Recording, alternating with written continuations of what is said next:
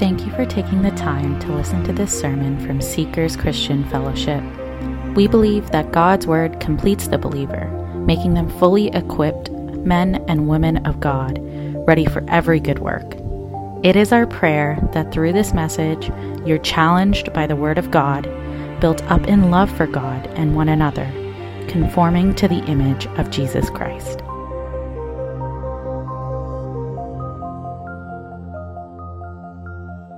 Morning once again. I just want to greet everybody in the name of the Lord Jesus Christ. It's such a joy to see faces today, and I just want to specially welcome a few people that I'm seeing for after a long, long time.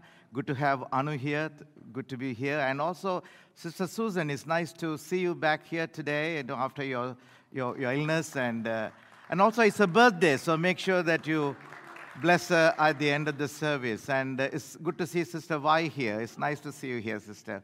Wonderful. And uh, anyone else, you know, there's light. I can't really see you from this end. So it's good to see. Do you see Pratik and Akshi there? That's wonderful. Okay, great. Good to have uh, everyone here. Wonderful. We are talking about getting ourselves armed for the battle that is inevitable, which is before us as soldiers of Jesus Christ. That's what you're talking about. That is why I call this dressing up for the battle. So, as I mentioned last week, we are going to take one piece at a time for the next four weeks. And then the final message on Paul's word about prayers, taken from verses 18 to 20. Today, we'll continue on verse 14, which is all about the belt of truth and the breastplate of righteousness. So, let us read verse 14 first.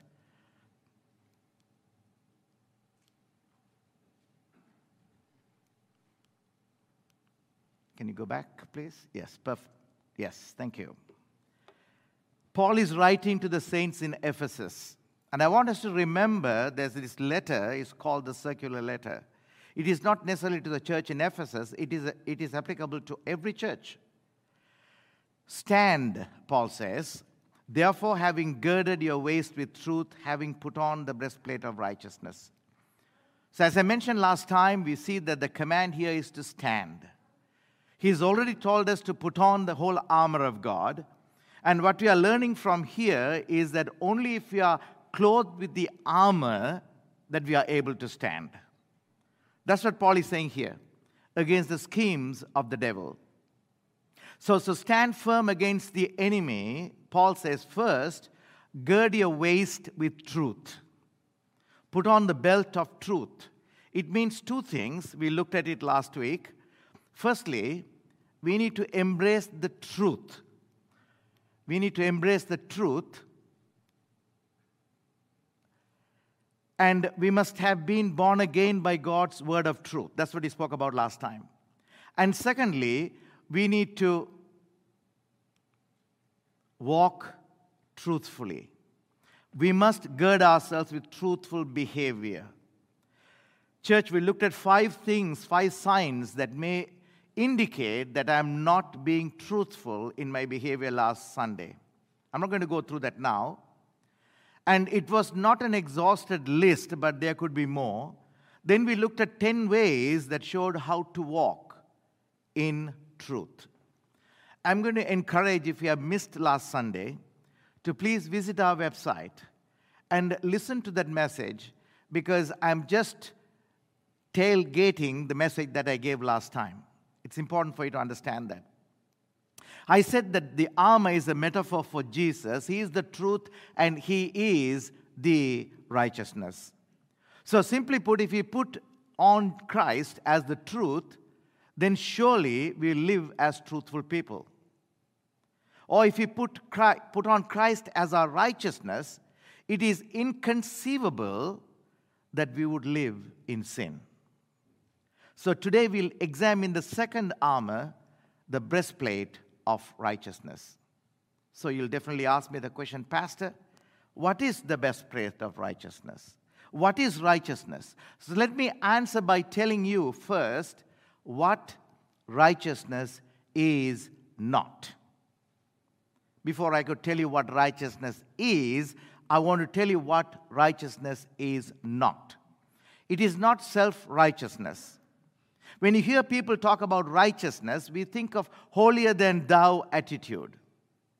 Now, what comes to our mind, for example, is Jesus' parable of the Pharisee and the tax collector. We know the parable very well.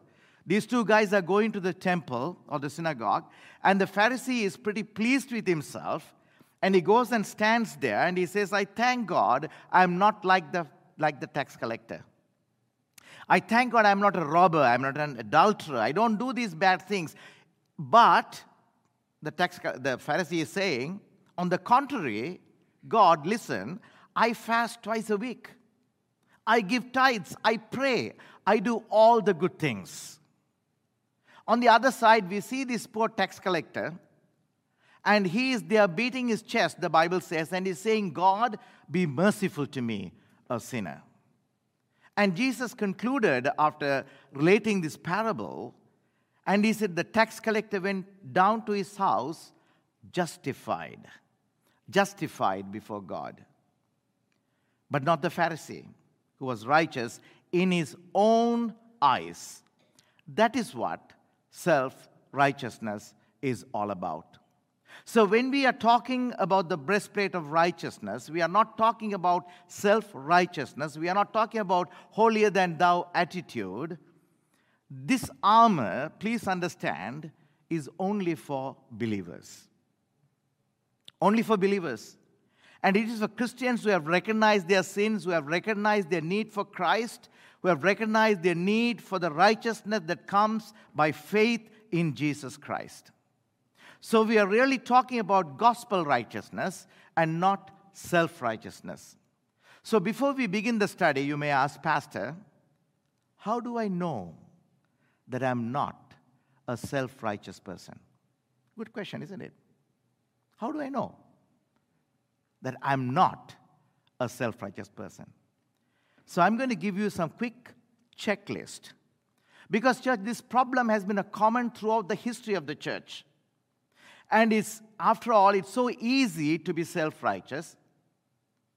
It's a human and natural inclination that we all need to, become, overcome. So, firstly, please follow this very carefully. If you have your papers, you can write down your notes because I am not giving you out notes. Firstly, if you are self righteous, please follow along carefully. You repel others. What do I mean by that? Have you ever been around a person who made you feel uncomfortable, unrighteous, and guilty? Because you can see how he or she obviously showed their righteousness. This person constantly rubs on your face with their righteous acts. In the process, unconsciously put people down. As a result, you don't make you don't want to be a friend of this person because he or she has this aura of making you feel spiritually inferior. Have I come across? Have you come across some people like that? Or are you one of them? If you're one of them, you have the problem of self righteousness. Number two, you condemn sinners if you're self righteous.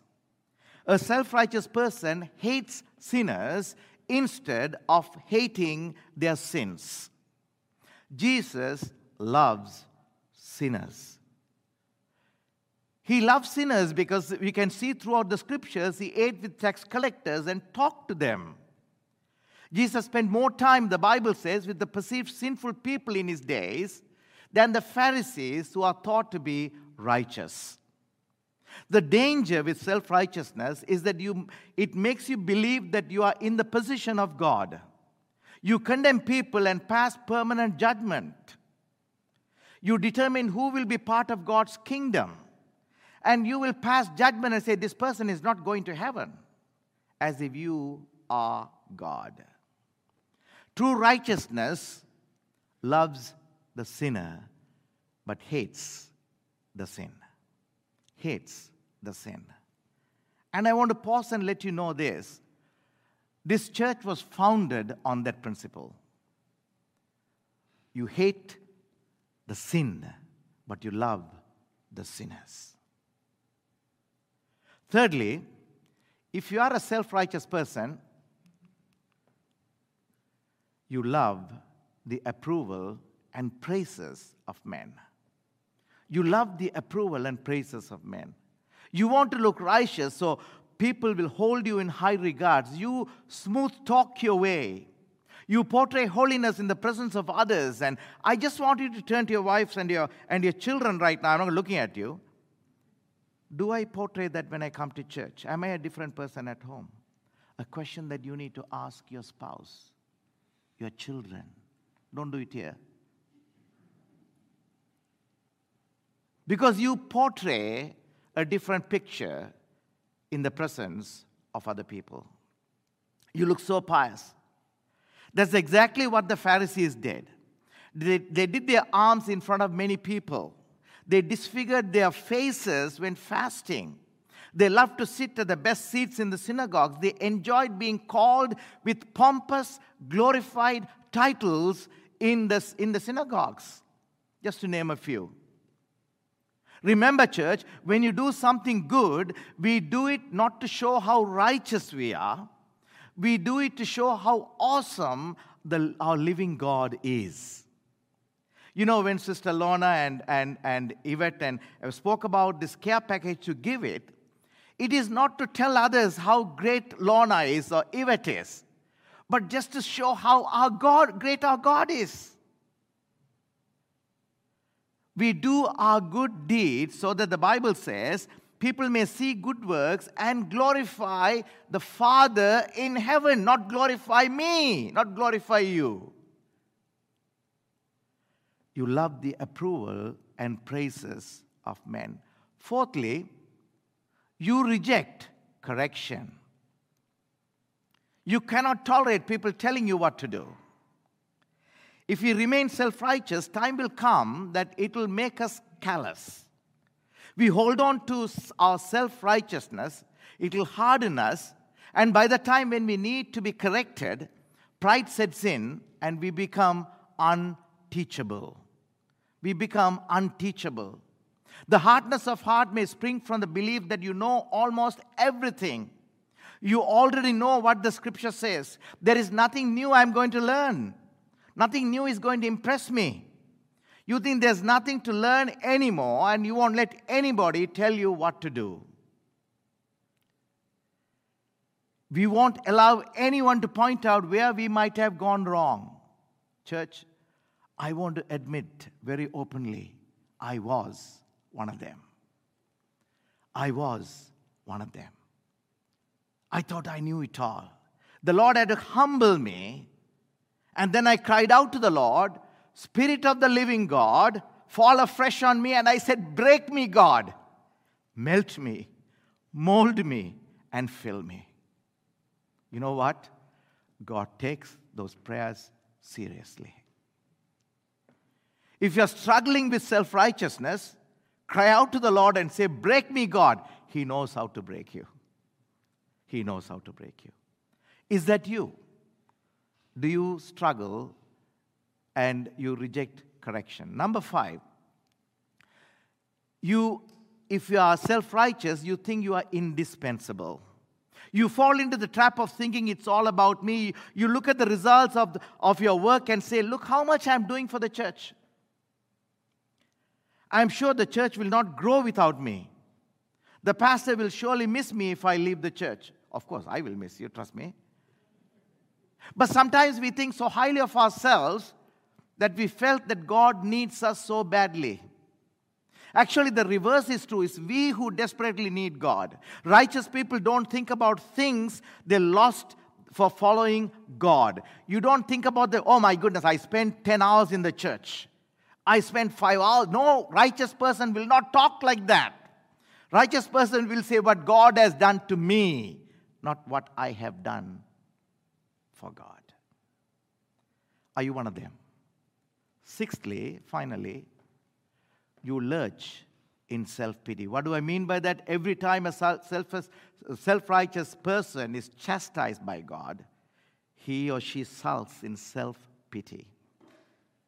Instead of seeing trials and challenges in life as a way to develop godly righteousness, they would instead pity and prevent themselves from developing the enthusiasm to fight. So, for self righteous person, he would just endure the trial and not actually rejoice in it.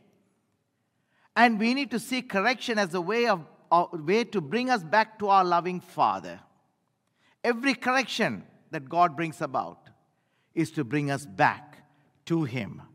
When God gives us trial, it is not because He wants to prevent us from getting into the kingdom of God, but God is helping us to develop righteousness. Righteousness.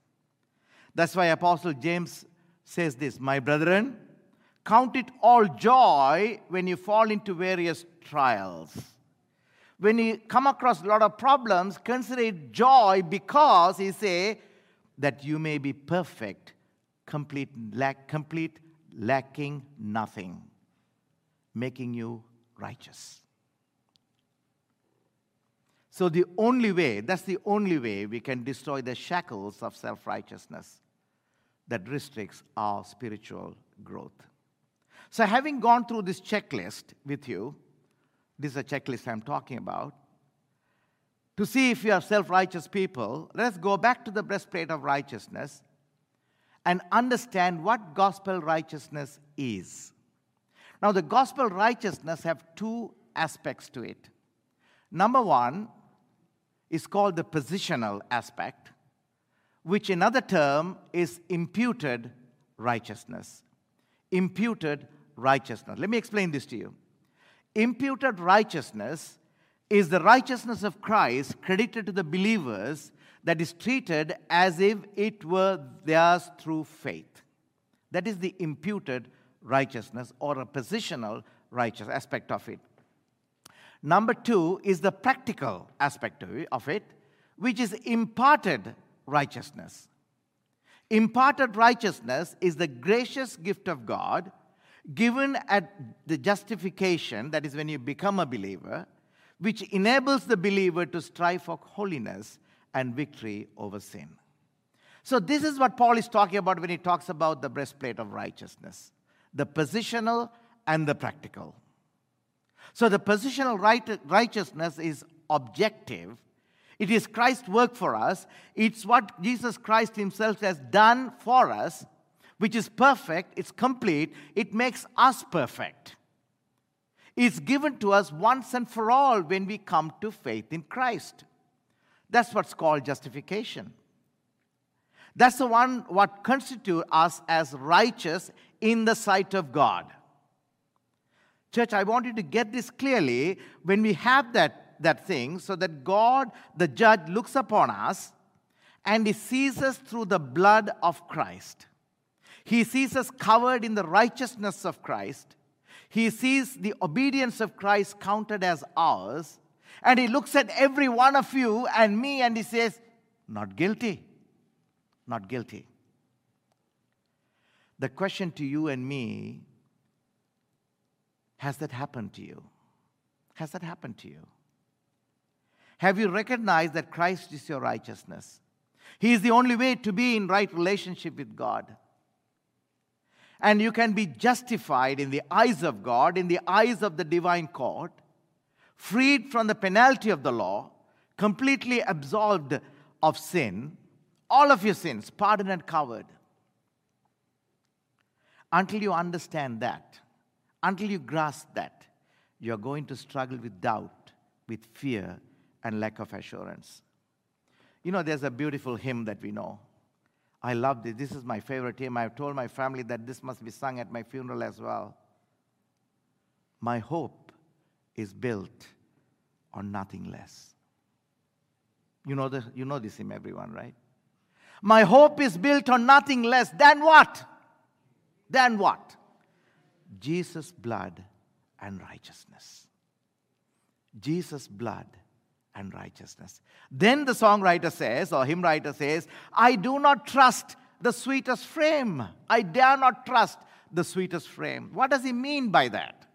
He means I don't trust my good emotions or my, my feelings. I don't trust any of those things, but wholly lean on Jesus' name. That's justification.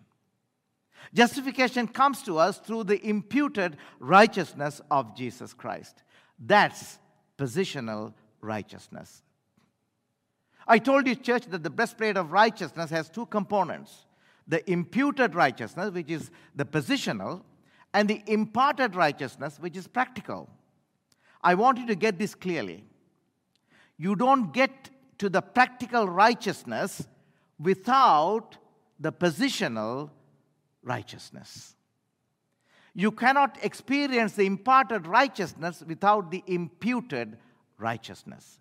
In other words, simple terms, if you are not saved, you cannot be expected to behave in a righteous manner. So here, Apostle Paul is writing in an ethical context. He's writing about practical Christian living. He is asking you to put on something. He's telling we have to do certain things and require effort on our part in order to stand in the evil day, to stand against the wiles, against the strategies of the evil one. So you may ask the question, Pastor, why do we need this? Why do we need this breastplate of righteousness? I know of three reasons at least why we need this. I'll go through it very quickly. Firstly, we need this in order to know that we are saved. We need it because to know that we are saved. Look at this passage here in, in Hebrews 12 14. Pursue with peace with all people and holiness, without which no one will see the Lord. No one will see the Lord without holiness. Church, listen. The terms holiness and righteousness, though they are slight differences, they bear similar meanings. John Piper puts it beautifully. When God acts in a holy way, he is always acting in a righteous way, and vice versa. So that's what it says. No heaven, no sight of the Lord without holiness. There is no true salvation without a holy life. But let me explain this. Your holy life is not what makes up your salvation. It's not the other way about. You need to be saved in order to live a holy life. Salvation will cause you to live a holy life, a sanctified life. So if you are not walking in holiness, if you are not pursuing church righteousness, most likely we have not received salvation. So that's the first reason why we need the breastplate of righteousness. Secondly, we need that because look at this, look at this diagram or, or the picture of the breastplate of righteousness. Paul is using some terms, military terms here, because naturally he was in a prison and he was surrounded by soldiers, and he can see the soldiers, and, he, and he's saying this is, a, this is a warfare. And he's using and he's saying it's a breastplate of righteousness.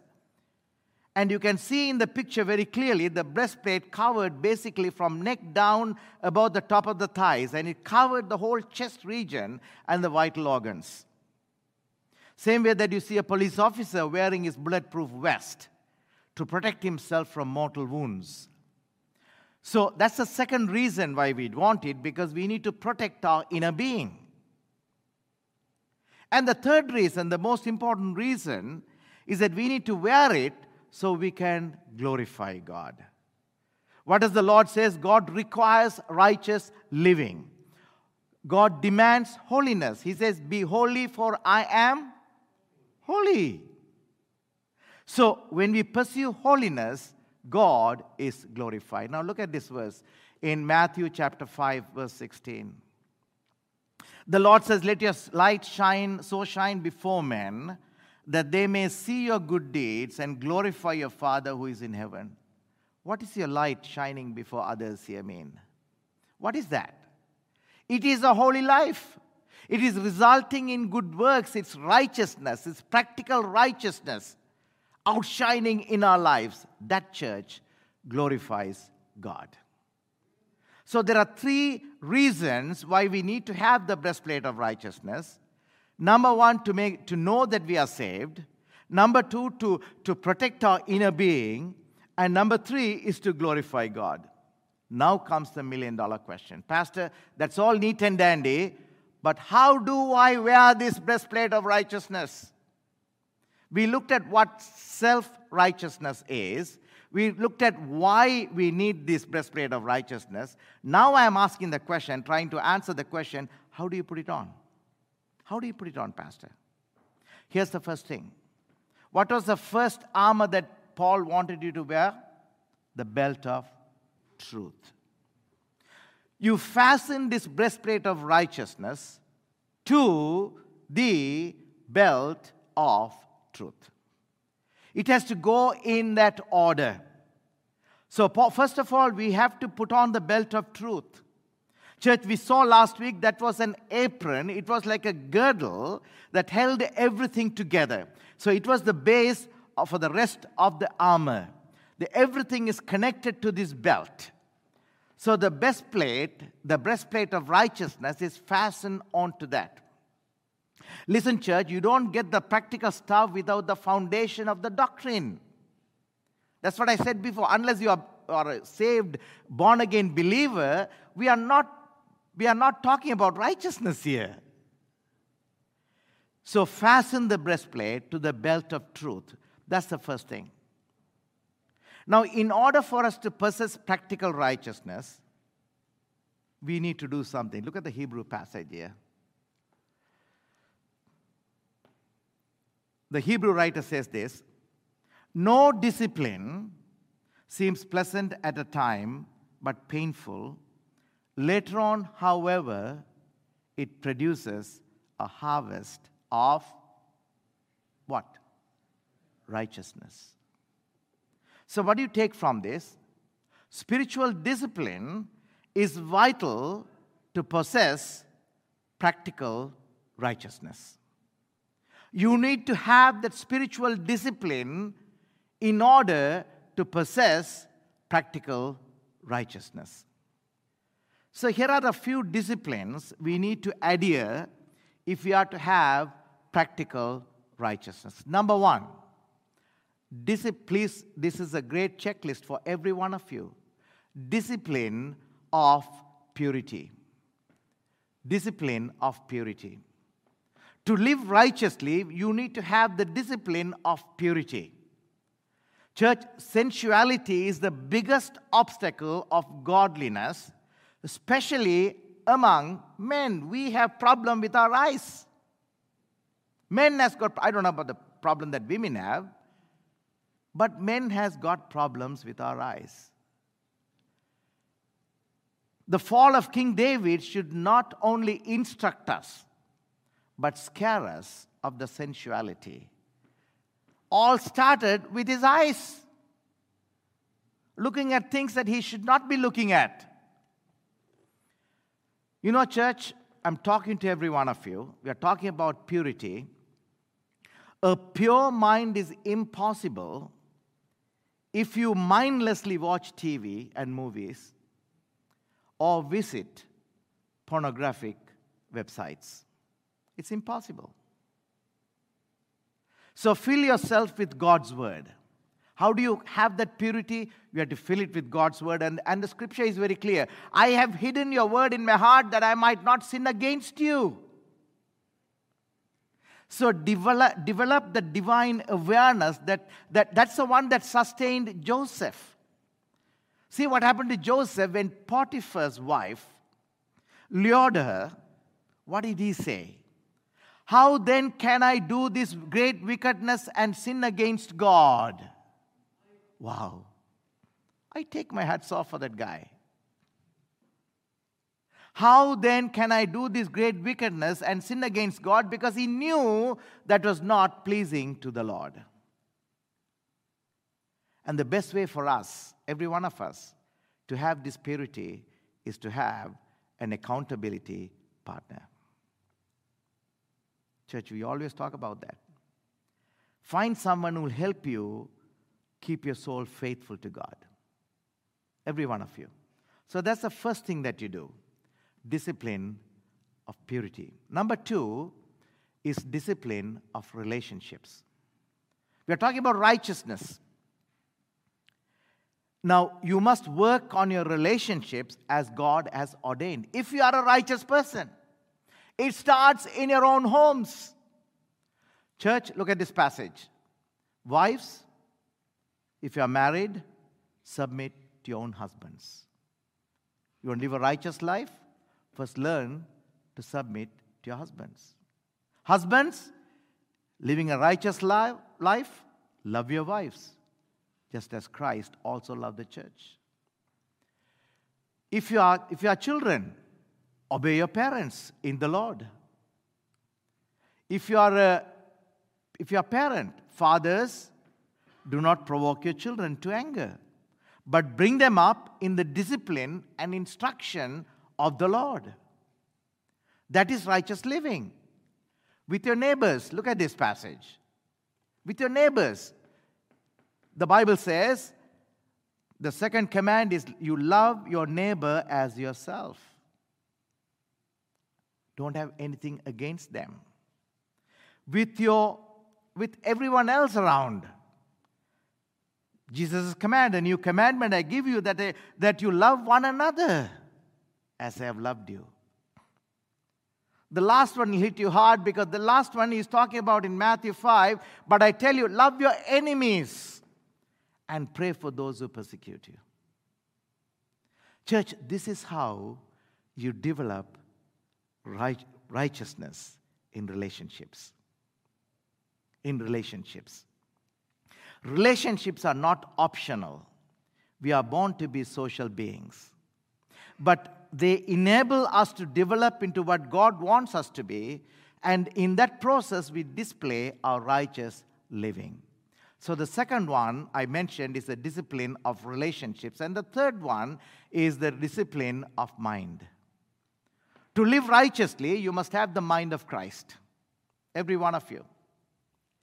It is the mind of Christ that will expose you to the scandal of the unrighteous living when you can see things through the eyes of Christ, that when you, when you will see unrighteous things that are happening in this world.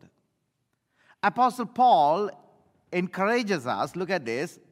Finally, brothers and sisters, whatever is true, whatever is noble, whatever is right, whatever is pure, whatever is lovely, whatever is admirable, if anything is excellent and praiseworthy, think about such things. Oh, Paul, it's easy for you to say it. How do I do it?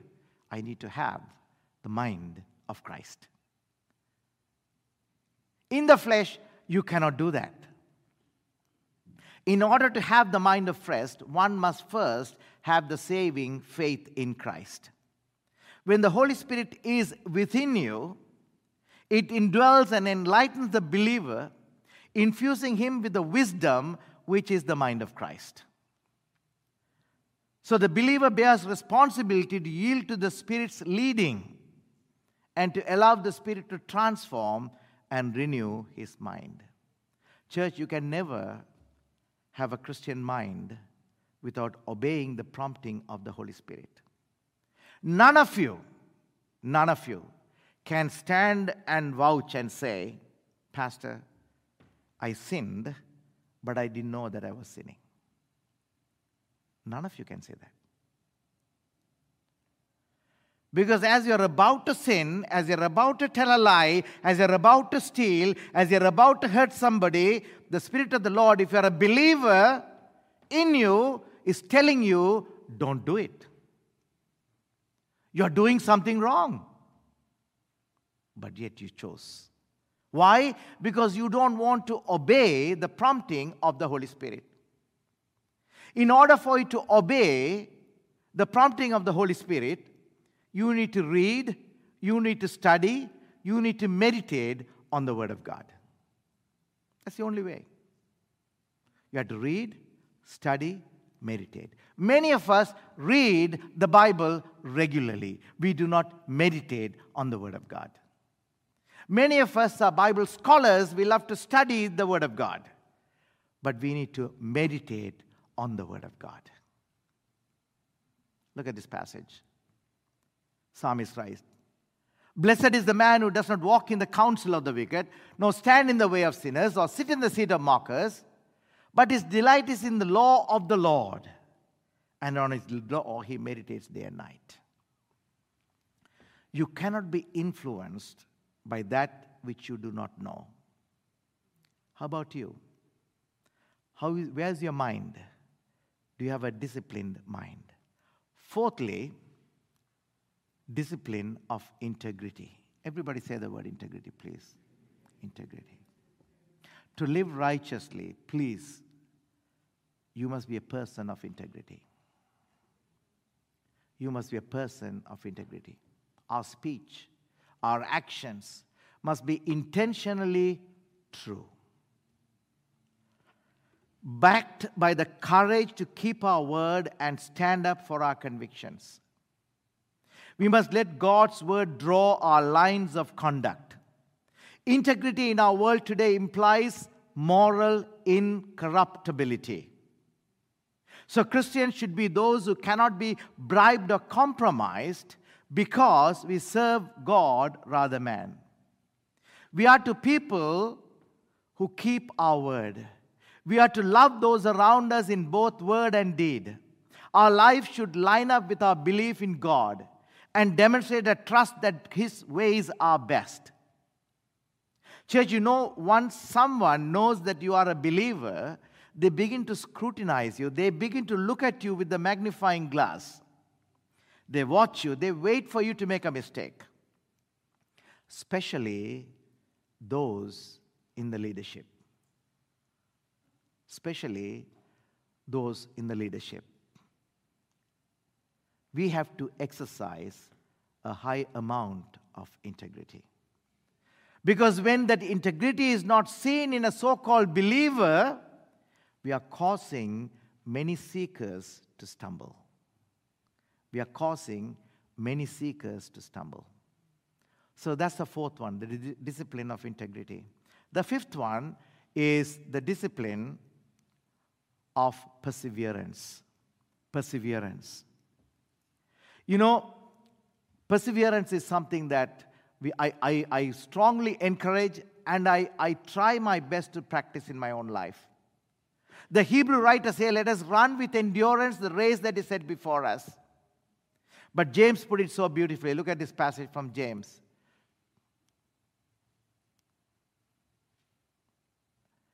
Blessed is the one who perseveres under trial, having stood the test, that person will receive the crown of life. That means to think about the areas of your life that you're struggling with sin. Perseverance means that's what it is. You have to think about the areas in your life you're struggling with sin. Ask yourself, you can persevere to overcome. If you're struggling with anger, I don't know how many of you have that problem. Say no to anger and put on kindness. You go deep and deep into your heart and figure out why there are anger in your life. And how do you deal with that anger? Do some soul searching and then replace anger with responses of kindness and tenderness to those that you get angry with. It won't happen overnight. It's a perseverance, it's a process.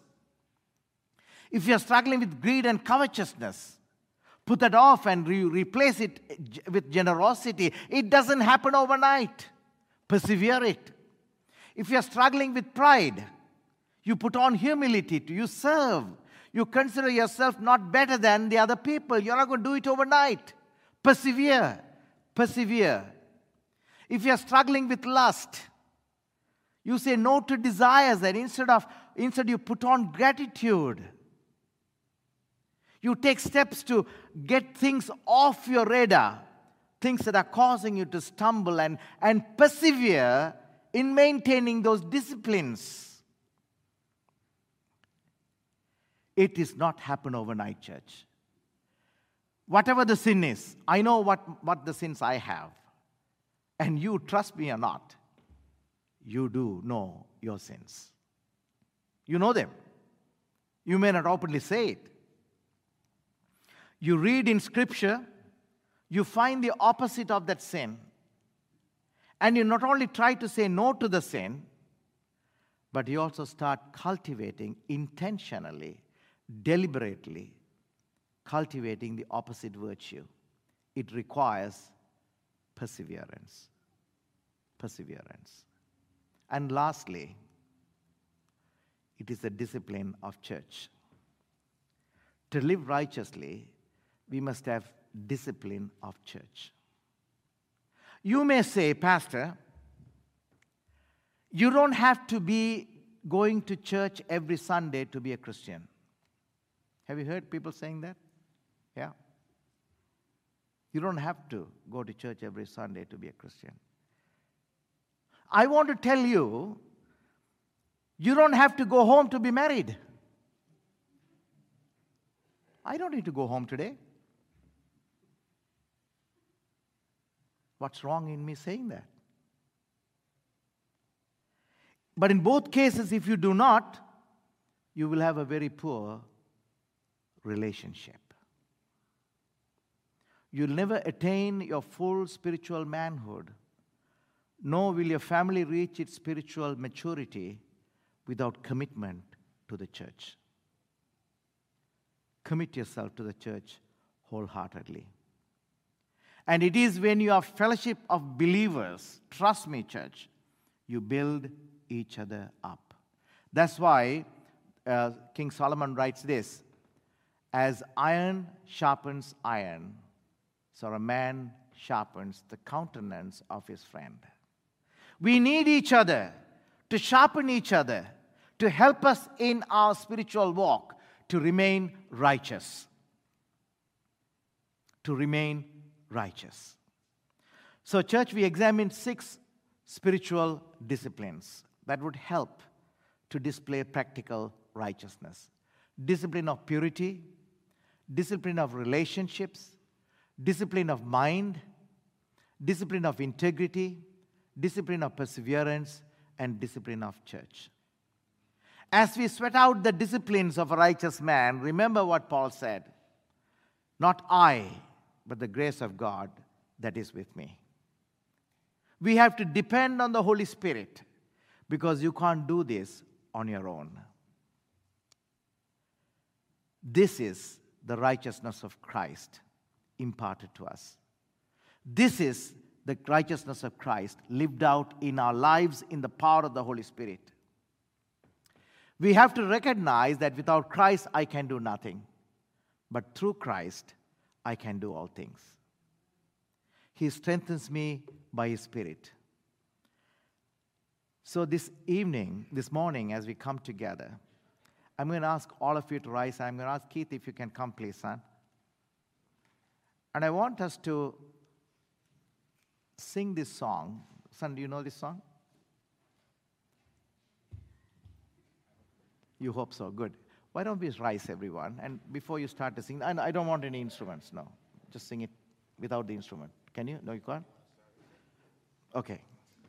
I was never allowed to sing in a church, son. You know that. Okay. No, church, I just want us to pause for a moment, please. We are talking about a very serious topic breastplate of righteousness. Righteousness. Unless we yield ourselves to the Lord, I know that all of us have failed. We need to ask the Lord, God, I have failed you. I have failed you. I've took it upon myself. I want you to break me. I want you to melt me. I want you to mold me. And then I want you to fill me. Spirit of the living God, fall afresh on me. Close your eyes. You know the words, everyone. Shall we sing it through, please? Spirit of the living God fall afresh on me. Spirit of the living God, fall afresh on me. Break me, melt me, mold me and Fill me, Spirit of the living God, fall afresh on me. Shall we sing it one more time, eyes closed? Everyone, please. Spirit of the living God, fall